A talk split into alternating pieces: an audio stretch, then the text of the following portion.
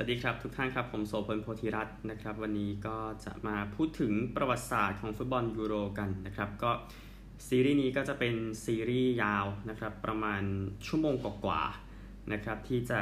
พาทุกคนไปย้อนการแข่งขันฟุตบอลยูโร15ครั้งที่ผ่านมานะครับก่อนที่จะถึงการแข่งขันยูโร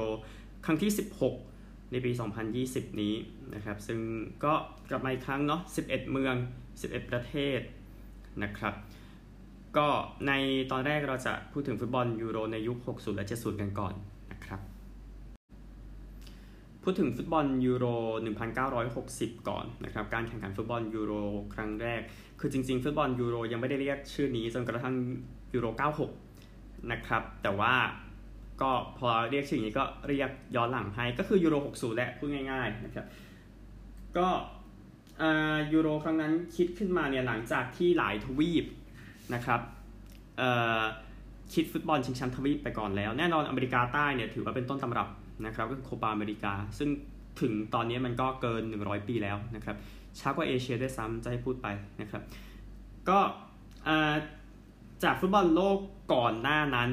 นะครับที่แข่งกันที่สวีเดนรองแชมป์โลกอย่างสวีเดนไม่ได้มาแข่งนะครับที่4อย่างเยอรมันตะวันตกก็ไม่ได้มาแข่งนะครับแต่ที่3เนี่ยในฟุตบอลโลกครั้งนั้นนำโดยชูฟองแตงก็คือฝรั่งเศสนั่นเองนะครับไปแข่งยูโร60ก็17ทีมเนี่ยทีมที่ต้องไปเล่นรอบเพลย์ออฟนะครับคือไอร์แลนด์กับเชโกสโลวาเกียซึ่งเชโกสโลวาเกียก็เอาชนะไปได้4-2นะครับแพ้ 0-2 ที่ดับลินชนะ 4-0 ที่บาติสลาวานะครับพอเหลือ16ทีมก็แพ้คัดออกเนาะ16ทีม8ทีมอย่างนี้ซึ่งทีมที่ตกรอบไปเป็นทีมแรกเนี่ยคือกรีซนะครับก็แพ้กับฝรั่งเศสไปแพ้ 1-7 ที่โคลอมนะครับแล้วก็เสมอ 1-1 ที่เอเธนส์นะครับจะเน้นตั้งแต่รอบ8ทีมเนาะสำหรับสมัยที่ยังเตะกันแค่4ทีมในรอบรองชนะเลิศนะครับก็8ทีมที่เข้ารอบมาได้นะครับก็คือฝรั่งเศสเจอกับออสเตรียฝรั่งเศสชนะ 5-2 นะครับที่โคลอมแล้วก็ฝรั่งเศสบุกไปชนะอีก 4-2 ที่เวียนนาเลยเข้ารอบไปก่อนเป็นทีมแรกนะครับคู่ที่2เนี่ยก็เป็นทีมรองบอลนะโปรตุเกสเจอกับทีมที่ดีกว่ามากอย่างยูโกสลาเวียโปรตุเกสชนะ 2-1 ที่ลิสบอนแต่ว่ายูโกสลาเวียชนะ 5-1 ที่เบลเกรดเข้ารอบเป็นทีมที่2นะครับทีมที่3เนี่ยคือเชโกสโลวาเกียที่เข้ารอบด้วยการบุกไปชนะโรมาเนีย 2-0 แล้วก็ชนะในบ้านอีก 3-0 ที่บูคาเรสต์แล้วก็บาติสลาวาตามลำดับนะครับอีกคู่เป็นคู่ที่ไม่ได้เล่นนะครับระหว่างสหภาพโซเวียตกับสเปนเนื่องจากว่าสเปนไม่ต้องการเดินทางไปสหภาพโซเวียตนะครับก็เลยทำให้สหภาพโซเวียตเป็นทีมที่4ที่เข้ารอบต่อไปเมื่อสักครู่แก้นิดนึงนะครับฝรั่งเศสกับกรีซเกมที่เล่นที่ฝรั่งเศสเล่นที่ปารีสนะครับไม่ใช่โคลอมนะครับก็โอเคได้4ทีมมาเนี่ยเท่าอันดับอีโรมาเปรียบเทียบสมัยนั้นไม่มีอันดับฟีฟ่านะครับถือว่าเป็นการแข่งขันที่สนุกทีเดียวแน่นอนอันดับ4คือสหภาพโซเวียตอันดับ5ฝรั่งเศสอันดับ10ยูโกสลาเวียอันดับ13เชโกสโลวาเกียเมื่อสิ้นสุดปี59มีแค่ประเทศเดียวที่อันดับสูงกว่าเราไม่ได้มาฮังการีที่ตอนนั้นอยู่อันดับ2แต่ว่าฮังการีก็คือทีมก็แตกไปเยอะแล้วนะครับจากเหตุสงครามกลางเมืองนะฮะก็4ทีมนี้พอได้เสร็จก็ค่อยเลือกเจ้าภาพซึ่งก็จะเป็นระบบนี้ไป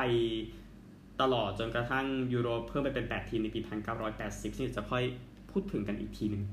นะครับซึ่งก็เลือกที่ฝรั่งเศสก็2สนามที่ฝรั่งเศสเลือกใช้ก็ยังใช้อยู่ในปัจจุบันทั้งคู่นะครับปาร์คเดอแพลงที่ปารีสแล้วก็สตาร์เบลโดรมที่มาร์เซย์นะครับบ้านของเปเช่แล้วก็มาร์เซย์ตามลำดับนะครับ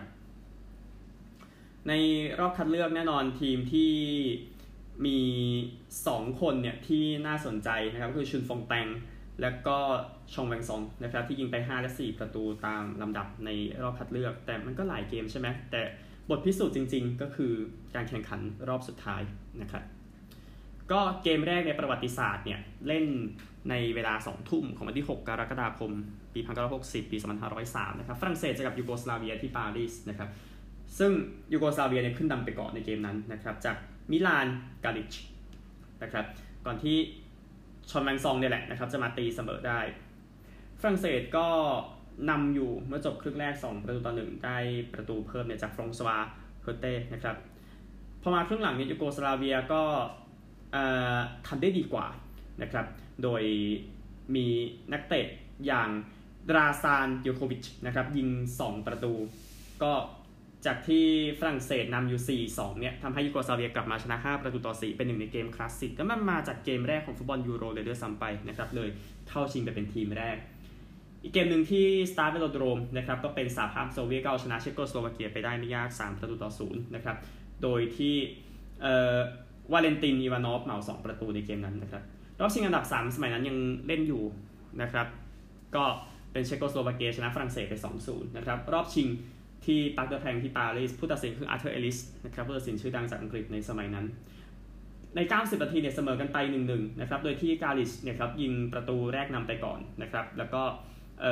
สตาว่าเมเตเวลลี่จากจอร์เจียนะครับก็ตีเสมอได้นะครับนาที43 และ 49ตามลำดับในช่วงต่อเวลาพิเศษนะครับคนที่ทำประตูใช้ก็คือวิกตอร์พลเดลนิกนะครับเป็นนักเตะรัสเซียนะครับก็เลยทำให้สหภาพโซเวียตนั้นได้แชมป์ยุโรปสมัยแรกไปครองนะครับสมัยนั้นมีแต่คนยิง2 ประตูนะครับไม่มีมากกว่านั้นแน่นอนนะครับคนที่ติดชุดยอดเยี่ยมก็มาจาก3 ทีมขาดแค่ฝรั่งเศสนะครับซึ่งเลฟยาชินสุดยอดนายประตูโลกก็เป็นประตูอันดับ1นะครับรวมถึงมิลานกาลิชด้วยนะครับที่สามารถเข้ามาได้ก็โซเวียตอีกคนหนึ่งที่น่าสนใจดอวาเลนตินอีวานอฟนะครับที่อยู่ในทีมชุดนี้ซึ่งสหภาพโซเวียตก็เป็นแชมป์ในสมัยแรกนะครับยูโร64นะครับก็ทีมที่มาเล่นในรอบคัดเลือกนะครับมีถึง29ทีมนะครับแต่ว่ามีถอนตัวไป1ทีมซึ่งทีมที่ถอนตัวไปนั้นก็กรีซนั่นแหละนะครับเนื่องจากว่าไปจับฉลากกับแอลเบเนียซึ่งตอนนั้นก็เป็นศัตรูกันนะครับก็เลยเป็นทำให้แอลเบเนียเนี่ยชนะผ่านไปนะครับในรอบแรกเนี่ยทีมออสเตรียลักเซมเบิร์กและสหภาพโซเวียตแชมป์เก่านะครับได้สิทธิ์ไปเล่นในรอบ16ทีมสุดท้ายเลยนะครับก็นี่คือ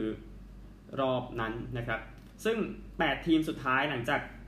ปีนเข้ามาได้เนี่ยก็มีทีมดังนี้นะครับเอาเป็นคู่นี้ก่อนนะครับก็คือการเจอกันระหว่างแชมป์เก่าสหภาพโซเวียตนะครับก็ไปเจอกับสวีเดนในรอบ8ทีมสุดท้ายดูจะเป็นคู่ที่เหมาะกว่าถ้าไปเล่นกันในร้านน้ำแข็งนะครับแต่มาเจอในฟุตบอลด้วยสวีเดนเสมอได้ 1-1 ที่สต็อกโฮล์มนะครับแต่ว่าสหภาพโซเวียตก็เก็บได้เหมือนกัน3-1ที่มอสโกก็เลย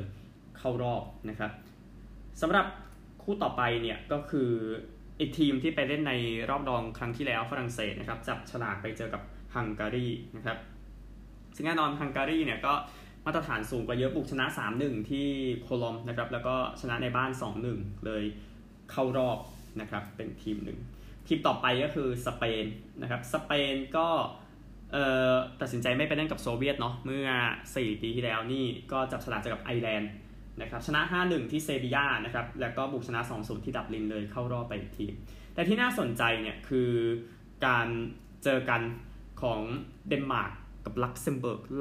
ร์กเนี่ยนะครับที่เข้ามาถึงรอบ8ทีมสุดท้ายได้ก็เป็นสตอรี่ที่ยิ่งใหญ่ของลักเซมเบิร์กเนี่ยใช่ได้บายนะครับแต่รอบ16ทีมสุดท้ายเนี่ยล้มเนเธอร์แลนด์ได้นะครับซึ่ง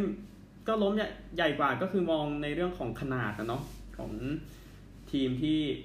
ล้มกันเนี่ยพูดถึงนะครับแม้เนเธอร์แลนด์ก็ไม่ใช่ทีมที่ดีในสมัยนั้นอันนี้ก็ความจริงตอนนั้นโลกยังไม่รู้จักโยฮันคลัฟด้วยซ้ำไปนะฮะบุกไปเสมอ 1-1 ที่อัมสเตอร์ดัมแล้วชนะที่รอตเทอร์ดัมในเกมในบ้าน 2-1 เลยเข้ารอบพอคราวนี้มาเจอกับเดนมาร์กนะครับก็เป็น2ทีมที่เล็กอะพูดง่ายๆเราได้สิทธิ์มาเจอกันในรอบนี้นะครับก็เสมอกัน 3-3 ที่ลักเซมเบิร์กนะครับแล้วก็เสมอ 2-2 ที่โคเปนเฮเกนเลยไปเล่นเกมตัดสินที่อัมสเตอร์ดัมซึ่งเดนมาร์กเนี่ยชนะ 1-0 นะครับดังนั้นเลยเป็นทีมมานอกสายตาที่รอดไปได้นะครับซึ่งอันดับอีโรของเดนมาร์กเนี่ยต่ำสุดในบรรดา4ทีมที่รอดไปได้คืออันดับ32สเปนเนี่ยอันดับ14นะครับแต่ว่าความที่บอกว่าเป็นคุณภาพเนี่ยคือฮังการีกับสหภาพโซเวียตอยู่อันดับ1ในขณะนั้นนะครับฮังการีอยู่อันดับ2นะครับแต่สเปนเป็นเจ้าภาพนะครับในปีนั้นก็น่าจะสร้างความได้เปรียบบ้างแหละพูดถึงนะฮะซึ่ง2สนามที่ใช้ในยูโรปีนั้นนะครับยูโร64ก็คือซานดิเอโกเบอร์นาเบลแล้วก็คัมนูนะครับแน่นอน2สนามที่ดังที่สุดในโลกที่1นะครับก็เกมแรกก็เหมือนกับ 4ปีแล้วเนาะเล่นวันเดียวกัน17มิถุนายนนะครับก็สเปนชนะฮังการีไป 2-1 นะครับก็ได้มีประตูของเคซุสเปเรด้านาที35แล้วก็เฟรนช์เบนนาที84ก็เบนก็เป็นนักเตะคนดังฮังการีคนหนึ่งนะครับประตูชัยของสเปนเนี่ยมาจากอามันซิโอในนาทีที่112นะครับส่วนที่บาร์เซโลนานะครับก็สหภาพโซเวียตก็ชนะเดนมาร์กไปไม่ยาก3-0นะครับก็โครงสร้างของฟุตบอลยูโร64กับ60ก็จะมีความคล้ายกันอยู่นะครับก็คือเล่นวันหนึ่งแล้วก็รอบชิงจะได้อีก4วันต่อมาส่วนรอบชิงที่3ก็จะอยู่หลังจากรอบรอง3วันนี่ก็เช่นกันนะครับวันที่20เนี่ยก็คือรอบชิงที่3ฮังการีก็ต้องใช้ถึงต่อเวลานะครับกว่าจะชนะเดนมาร์กไปได้ซึ่ง2ประตูเนี่ยมาจากเดซโซโนวัคนะครับที่คัมนูส่วนรอบชิงเนี่ย79,115 คนอัดเข้าไปในซานติอาโก เบอร์นาเบลนะครับในเกมที่สเปนกับสหภาพโซเวียตคราวนี้ไม่ต้องเดินทางแล้วสเปนก็พร้อมเล่นนะครับในเกมที่มีอาร์เธอร์ ฮอลแลนด์นะครับก็เป็นผู้ตัดสินในวันนั้นนะครับก็เสมอกัน 1-1 ในครึ่งแรกก็เปเรด้าคนเดิมเนี่ยแหละนะครับยิงนาทีที่6แล้วก็จากโซเวียตคนนี้กาลิมสยานคูชัยนอฟนะครับเป็นนักเตะตาตานะครับก็ตีเสมอที่8เปเรด้าที่6นะฮะแต่ว่าประตูชัยเนี่ยมาในช่วงครึ่งหลังนะครับจากมาเซลิโนนะครับของสเปนไม่สเปนได้แชมป์ยุโรปสมัยแรกในบ้านนะครับก็ชนะไป 2-1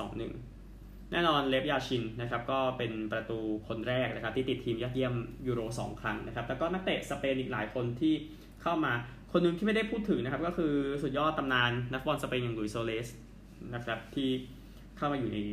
ทีมชุดนี้นะครับฮังการีแน่นอนอีกคนนึงที่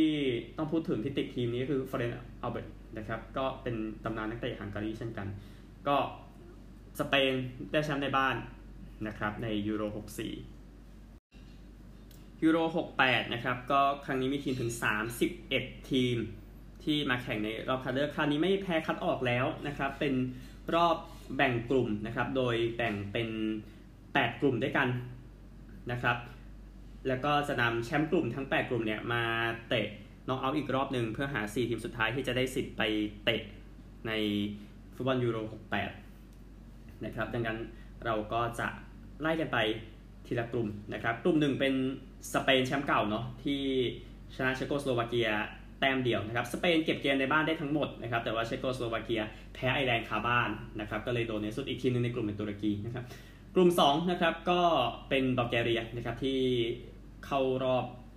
ไปได้นะครับ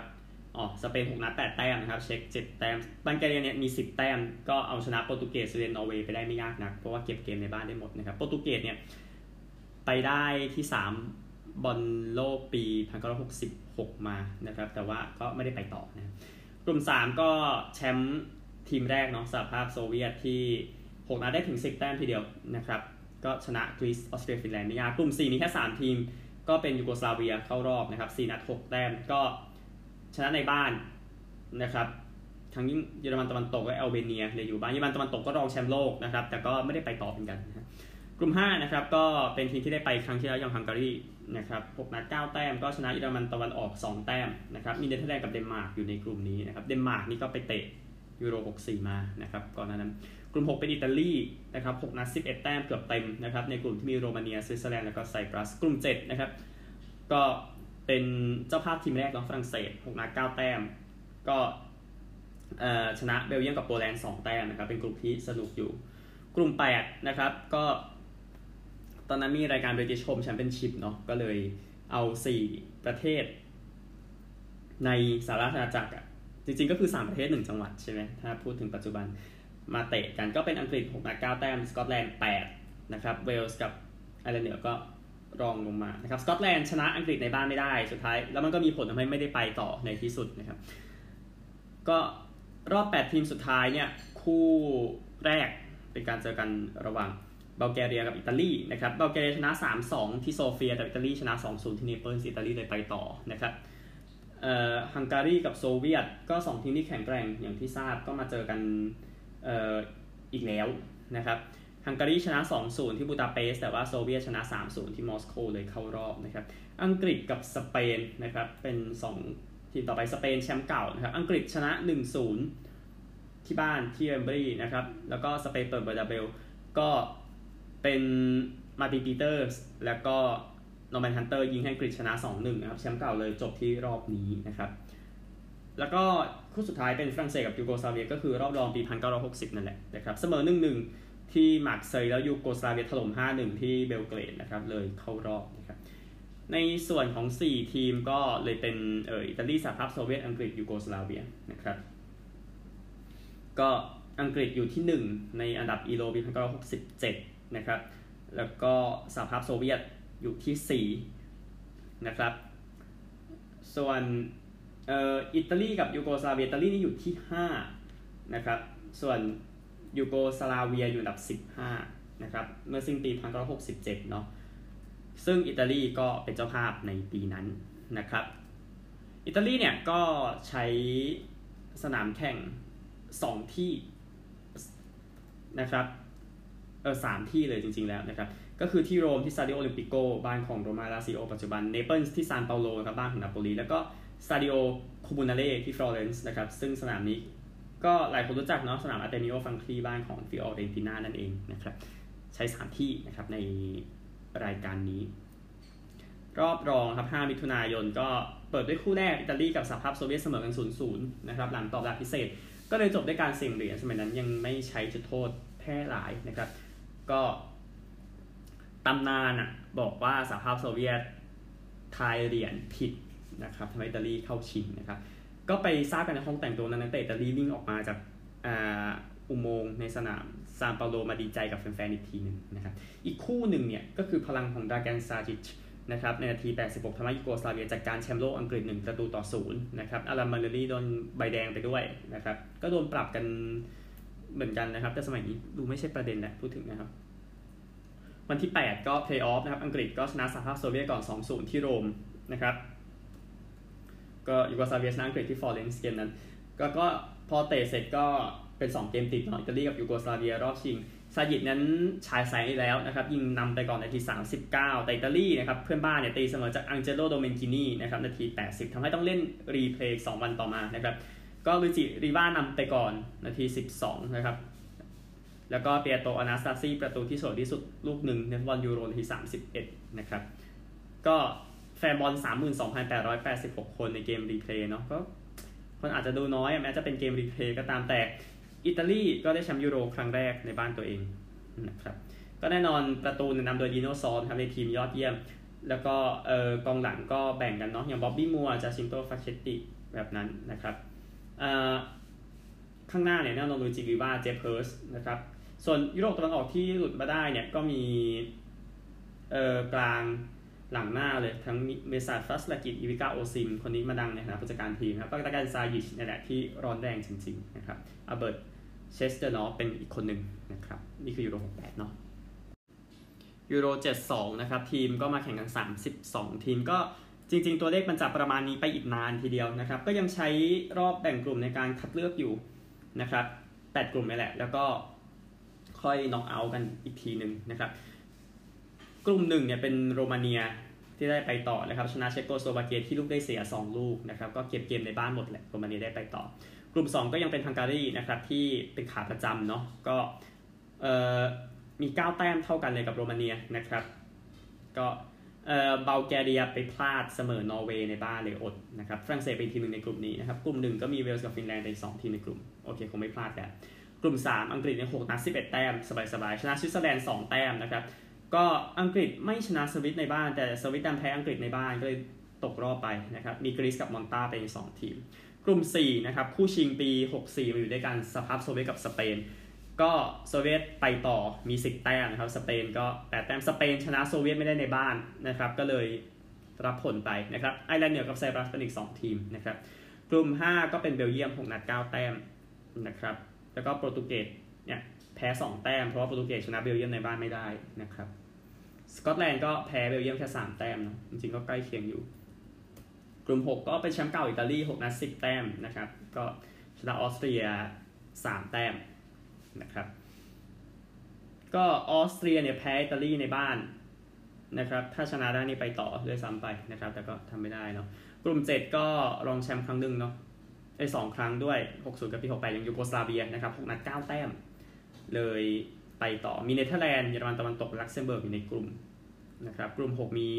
สวีเดนกับไอร์แลนด์อีก2ทีมที่เหลือกลุ่ม8สุดท้ายเนี่ยเป็นเยอรมันตะวันตกนะครับ6นัด10แต้มชนะโปแลนด์4แต้มนะครับก็มาถึงรอบ8ทีมสุดท้ายนะครับคู่แรกเนี่ยเป็นแชมป์เก่าอิตาลีเจอกับเบลเยียมนะครับอิตาลีเสมอ 0-0 ที่มิลานนะครับแล้วเบลเยียมใช้อิตาลี 2-1 ที่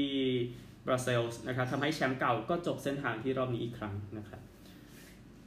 คู่ต่อไปเป็นฮังการีกับโรมาเนียก็ตะวันออกอยู่ด้วยกันนะครับฮังการีเสมอ 1-1 ที่บูดาเปสต์แล้วโรมาเนียเสมอ 2-2 ที่บูคาเรสต์เลยต้องไปดวลเกมตัดสินที่เบลเกรดฮังการีชนะ 2-1 ไปเป็นอีกทีมหนึ่งนะครับก็อังกฤษกับเยอรมันตะวันตกนะครับเจอกันในรอบ8ทีมนะครับเยอรมันตะวันตกก็บุกชนะ 3-1 ที่ลอนดอนนะครับแล้วยันได้ 0-0 ที่เบอร์ลินตะวันตกก็เลยเยอรมันตะวันตกเลยไปต่อนะครับเป็นครั้งแรกเนาะแล้วเยอรมันตะวันตกก็ยังไม่เคยพลาดรอบคัดเลือกอีกเลยนะครับถึงทุกวันนี้คู่สุดท้ายเป็นยูโกสลาเวียกับสหภาพโซเวียตนะครับเสมอ 0-0 ที่เบลเกรดแล้วโซเวียตเก็บ 3-0 ที่มอสโกนะครับโซเวียตเลยไปเป็นครั้งที่4ติดต่อกันนะครับก็เป็นนักเตะที่ทีมที่ร้อนแรงทีเดียวอย่างแก๊สมุลเลอร์ยิงไป7ประตูในรอบคัดเลือกนะครับไม่รู้ว่าบอกอะไรหรือเปล่านะครับก็4ทีมได้มาในเบลเยียมสหภาพโซเวียตเยอรมันตะวันตกฮังการีนะครับจัดที่เบลเยียมนะครับในปีนั้นก็ใช้ถึง4สนามเลยนะครับเฮเซลที่บรัสเซลส์แล้วก็สตาร์เอมิลี่แวเซ่บ้านอันเดอร์เลชนะครับที่รีแอดใช้สตาร์มาริสอูคราสเน่นะครับซึ่งสนามนี้นะครับอีกชื่อหนึ่งคือซาเลสซินนะครับก็ไปบ้างสตองดาดีแอชนั่นเองนะครับแล้วก็โบซิสตาดิโอนที่อันเทเวิร์ปนะครับซึ่งสนามนี้ก็คือบ้านของเรอัลอันเทเวิร์ปนั่นเองนะครับก็ใช้4ที่เลย4เกมนะครับ14มิถุนายนเนี่ยรอบรองโซเวียตก็ชนะฮังการี 1-0 เข้าชิงอีกครั้งหนึ่งนะครับก็อีกคู่เนี่ยเป็นเบลเยียมแพ้กับเยอรมนีเป็น 1-2 ที่อันเทเวิร์ปนะครับแกรดมุลเลอร์เหมา2นะครับรอบชิงที่3วันที่17เนี่ยเป็นเบลเยียมชนะ 2-1 ก็ได้ที่3ในบ้านนะครับส่วนรอบชิงก็ซัดอยู่ข้างเดียวสำหรับเยอรมันตะวันตกนะครับชนะโซเวียตไป3-0 มุลเลอร์เหมา2นาที27และ58วิมเมอร์นาที52ที่เฮเซลนะครับถ้ามองตามหน้าเสือเนี่ยทีมเยอรมันตะวันตกอันดับสูงที่สุดอยู่แล้วนะครับเมื่อสิ้นปี71เนาะก็อยู่ที่2สหภาพโซเวียตอยู่ที่5มันก็จะดูห่างไปใช่ไหมสำหรับทีมที่เข้ามาได้ฮังการีเนี่ยที่6นะครับแล้วก็เบลเยียมเจ้าภาพอันดับ15นะครับได้ที่3ก็ถือว่าโอเคนะครับสำหรับนี่ก็แกมูลเลอร์ยิง4ประตูนะครับก็เป็นนักเตะคนแรกที่ยิงเยอะขนาดนั้นในยูโรที่มีแค่4ทีมนะครับก็เลยอยู่ชุดยอดเยี่ยมกับเพื่อนร่วมทีมอีกหลายคนเบคแฮมบาวเวอร์ไบรท์เนอร์เฮอร์เนสเนตเซอร์วิมเมอร์ไฮเกสนะครับก็โกก็คือเป็นทายาทเนาะเยเพนรูดาคอฟนะครับแล้วก็เบลเยียมมีราอูแลมเบิร์ตมาอีกคนนึงนะครับนี่คือยูโร72นะครับที่เยอรมันตะวันตกได้แชมป์ครั้งแรกนะครับยูโร76นะครับหนึ่งในทัวร์นาเมนต์ที่ดีที่สุดครั้งหนึ่งเท่าที่เคยมีมานะครับถ้าว่าด้วยเรื่องความเข้มข้นของทุกเกมนะครับก็ยังมี32ทีมคัดเลือกนะครับในปีนั้นนะครับไปดูกันที่แต่ละกลุ่มกันกลุ่มหนึ่งเป็นเช็กโกสโลวาเกียไปต่อนะครับก็ชนะอังกฤษ1แต้มนะครับก็เก็บเกมในบ้านหมดอ่ะทั้ง2ทีมที่เจอกันโปรตุเกสนี่ก็แพ้ทั้ง2ทีมแพ้เช็กโกสโลวาเกียแค่2แต้มนะครับเช็กมี9นะฮะแต่โปรตุเกสเนี่ยชนะเช็กกับอังกฤษในบ้านไม่ได้นะครับก็เลยไม่ได้ไปต่อนะครับกลุ่ม2เนี่ยเป็นเวลส์ชนะ5เกมทีเดียวไปต่อชนะฮังการีและออสเตรีย3แต่มีลักเซมเบิร์กทีมในกลุ่มเช่นเดียวกับไซปรัสในกลุ่มแรกนะครับกลุ่ม3ก็ยูโกสลาเวียชนะถึง5เกมนะครับชนะได้10แต้มมีไอร์แลนด์เหนือสวีเดนนอร์เวย์ในกลุ่มนะครับกลุ่ม4เป็นสเปนมี9แต้มนะครับชนะโรมาเนียและสกอตแลนด์2แต้มซึ่งสเปนเครดิตก็คือไปเก็บแต้มเกมเยือนได้เกือบหมดเลยนะครับแม้จะไม่ชนะในบ้านเลยก็ตามเสมอหมดนะครับแต่ว่าเสมอโรมาเนียแล้วก็บุกชนะสกอตแลนด์ได้ไปต่อนะครับมีเดนมาร์กทีมหนึ่งในกลุ่ม5เป็นเนเธอร์แลนด์นะครับ6นัด8แต้มก็ชนะโปแลนด์ที่ลูกได้เสียนะครับชนะในบ้านทั้งคู่เนาะแต่ว่าลูกได้เสียเนเธอร์แลนด์ดีกว่า2ลูกนะครับเนเธอร์แลนด์ก็เคยเข้ารอบบอลโลก74จากลูกได้เสียเหมือนกันกับเบลเยียมนี่ก็ผ่านโปแลนด์อิตาลีนี่แพ้แต้มเดียวนะครับก็จริงๆเหตุหนึ่งที่โปแลนด์อิตาลีไม่ได้ไปคือเสมอกันหมดเลยในบ้านนะครับแล้วเนเธอร์แลนด์ก็เก็บเกมที่เหลือมีฟินแลนด์อีกทีมหนึ่งในกลุ่มนะครับกลุ่ม6ก็ยังเป็นสหภาพโซเวียตอยู่นะครับ8แต้มชนะไอร์แลนด์แต้มเดียวนะครับก็เก็บเกมในบ้านได้ก็เลยเข้ารอบนะครับสหภาพโซเวียตกลุ่ม7 นะครับกลุ่ม6มีตุรกีกับสวิตเซอร์แลนด์นะครับตุรกีก็แพ้แค่2แต้มเองกลุ่ม7เป็นเบลเยียมนะครับ6นัด8แต้มนะครับชนะเยอรมันตะวันออกแต้มเดียวนะครับเบลเยียมแพ้ในบ้านกับเยอรมันตะวันออกแล้วแต่ว่าเยอรมันตะวันออกชนะเบลเยียมไม่ได้ครับเสมอก็เลยเบลเยียมไปต่อนะครับทีมนี้ก็ไปแข่งรอบรองมาเนาะพูดถึงนะแล้วก็กลุ่ม8ก็เป็นแชมป์ยุโรปและแชมป์โลกด้วยอย่างเยอรมันตะวันตกนั้นได้ไปต่อนะครับมีทั้งหมด9แต้มนะครับชนะกรีซ2แต้มกรีซไปยันเยอรมันตะวันตกได้ก็จริงแต่ว่าชนะในบ้านไม่ได้ก็เลยตกรอบนะครับสำหรับ8ทีมที่เข้ารอบไปได้นะครับคู่แรกก่อนยูโกสลาเวียเจอกับเวลส์ยูโกสลาเวียชนะ 2-0 ที่ซาเกร็บแล้วไปยัน 1-1 ที่คาร์ดิฟนะครับทำให้เป็นทีมแรกเนาะทีมที่2นะครับก็เชโกสโลวาเกียเจอกับสหภาพโซเวียตที่ไปยูโรทุกครั้งเลยก่อนนั้นเนี่ยแต่ว่าเชโกสโลวาเกียชนะ 2-0 ที่บาติสลาวาแล้วไปยัน 2-2 ที่เคียฟนะครับทำให้สหภาพโซเวียตไม่ได้ไปยูโรเป็นครั้งแรกนะครับเชโกสโลวาเกียเลยได้ตั๋วไปสเปนกับเยอรมันตะวันตกนะครับมาเจอกันสเปนก็ยันแชมป์โลกไว้ 1-1 ที่กันเดลอนนะครับแต่ว่าไปแพ้ 0-2 ที่บ้านบาเยิร์นเนาะก็เลยเยอรมันตะวันตกไปต่อนะครับอีกคู่ดาร์บี้แมตช์นะครับเนเธอร์แลนด์กับเบลเยียมเนเธอร์แลนด์จัดไปก่อน 5-0 ที่รอตเทอร์ดัมนะครับแล้วก็บุกชนะ 2-1 ที่เฮเซลนะครับก็เลยเข้ารอบต่อไปก็เป็น4ทีมที่อยู่เยอรมันตะวันตกกับเนเธอร์แลนด์อยู่อันดับ1กับ2ในอีโรเรตติ้งปี1975นะครับส่วน2ทีมที่เหลือยูโกสลาเวียอยู่ที่6เชโกสโลวาเกียอยู่ที่9นะครับดังนั้นก็มาตรฐานอย่างที่ทราบอยู่แล้วดอนกิเวนส์จากไอร์แลนด์นะครับที่ไอร์แลนด์ก็เกือบแล้วเนาะในกลุ่มที่มีโซเวียตอยู่ยิง7ประตูขอโทษครับ8ประตูเป็นดาวซัมโบรอบคัดเลือกนะครับพอไปแข่งขันจริงนะครับก็เลือกยูโกสลาเวียเป็นเจ้าภาพซึ่งยูโกสลาเวียใช้แค่2สนามนะครับเลสตาร์สเตเดียมที่เบลเกรดหรือที่เรารู้จักกันในชื่อมาราคาน่านั่นเองนะครับแล้วก็ซาดิโอมักซิเมียที่ซาเกร็บนะครับซึ่งก็คือบ้านของดินาโมซาเกร็บนั่นเองเลสตาร์ก็บอกชื่อบอกอยู่แล้วบ้างทีมไหนนะครับก็16 มิถุนายนเกมเชโกสโลวาเกียเนเธอร์แลนด์เชโกสโลวาเกียชนะ 3-1 นะครับหลังต่อเวลาพิเศษเนาะก็เสมอกัน 1-1 แล้วมาได้2ประตูนะครับจากสเตเด็กเนโคต้าแล้วก็ฟันติเซกเบเซรี่เลยเข้ารอบนะครับวันต่อมาก็ยูโกสลาเวียเล่นกับเยอรมันตะวันตกที่เบลเกรดนะครับก็เสมอกัน 2-2นะครับใน90นาทีแต่ว่ามุลเลอร์นะครับยิงได้แล้ว1ประตูแล้วมายิงเพิ่มอีก2เลยเป็นแฮตทริกนะครับก็เลยเข้ารอบชนะ 4-2 นะครับรอบชิงที่3วันที่19ที่ซาเกร็บนะครับก็เสมอกัน 2-2 จนจบ90นาทีต่อเวลาอีกแล้วนะครับแต่ว่าประตูชัยของลุดคริวส์นะครับทำให้เนเธอร์แลนด์ได้ที่3ไปชนะ 3-2 นะครับรอบชิงเนี่ย4ทุกท่านครับที่เบลเกรดเนาะวันที่20มิถุนายนเสมอ 2-2 นะครับเช็คนำก่อน 2-0 ด้วยนะครับจากยานสเวดิกแล้วก็คาโรโดเบียสนะครับนาที8ถึง25เยอรมนีตีเสมอจากดิเทอร์มุลเลอร์แล้วก็แบรนด์โฮเซนไบร์นะครับผู้ตัดสินเซโยกาเรล่าจากอิตาลีนะครับก็เสมอกันคู่นี้ต้องถึงยิงจุดโทษแล้วนะครับหลังจากที่3คู่แรกจบใน120นาทีคนแรกที่ยิงก่อนเนี่ยก็คือมาเรียนมาสนีนะครับที่ดูวันกับประตูเยอรมนีนะครับคนนั้นก็คือเซฟไมเออร์ครับตำนานส่วนเชโกสโลวาเกียเป็นโกลคนหนึ่ง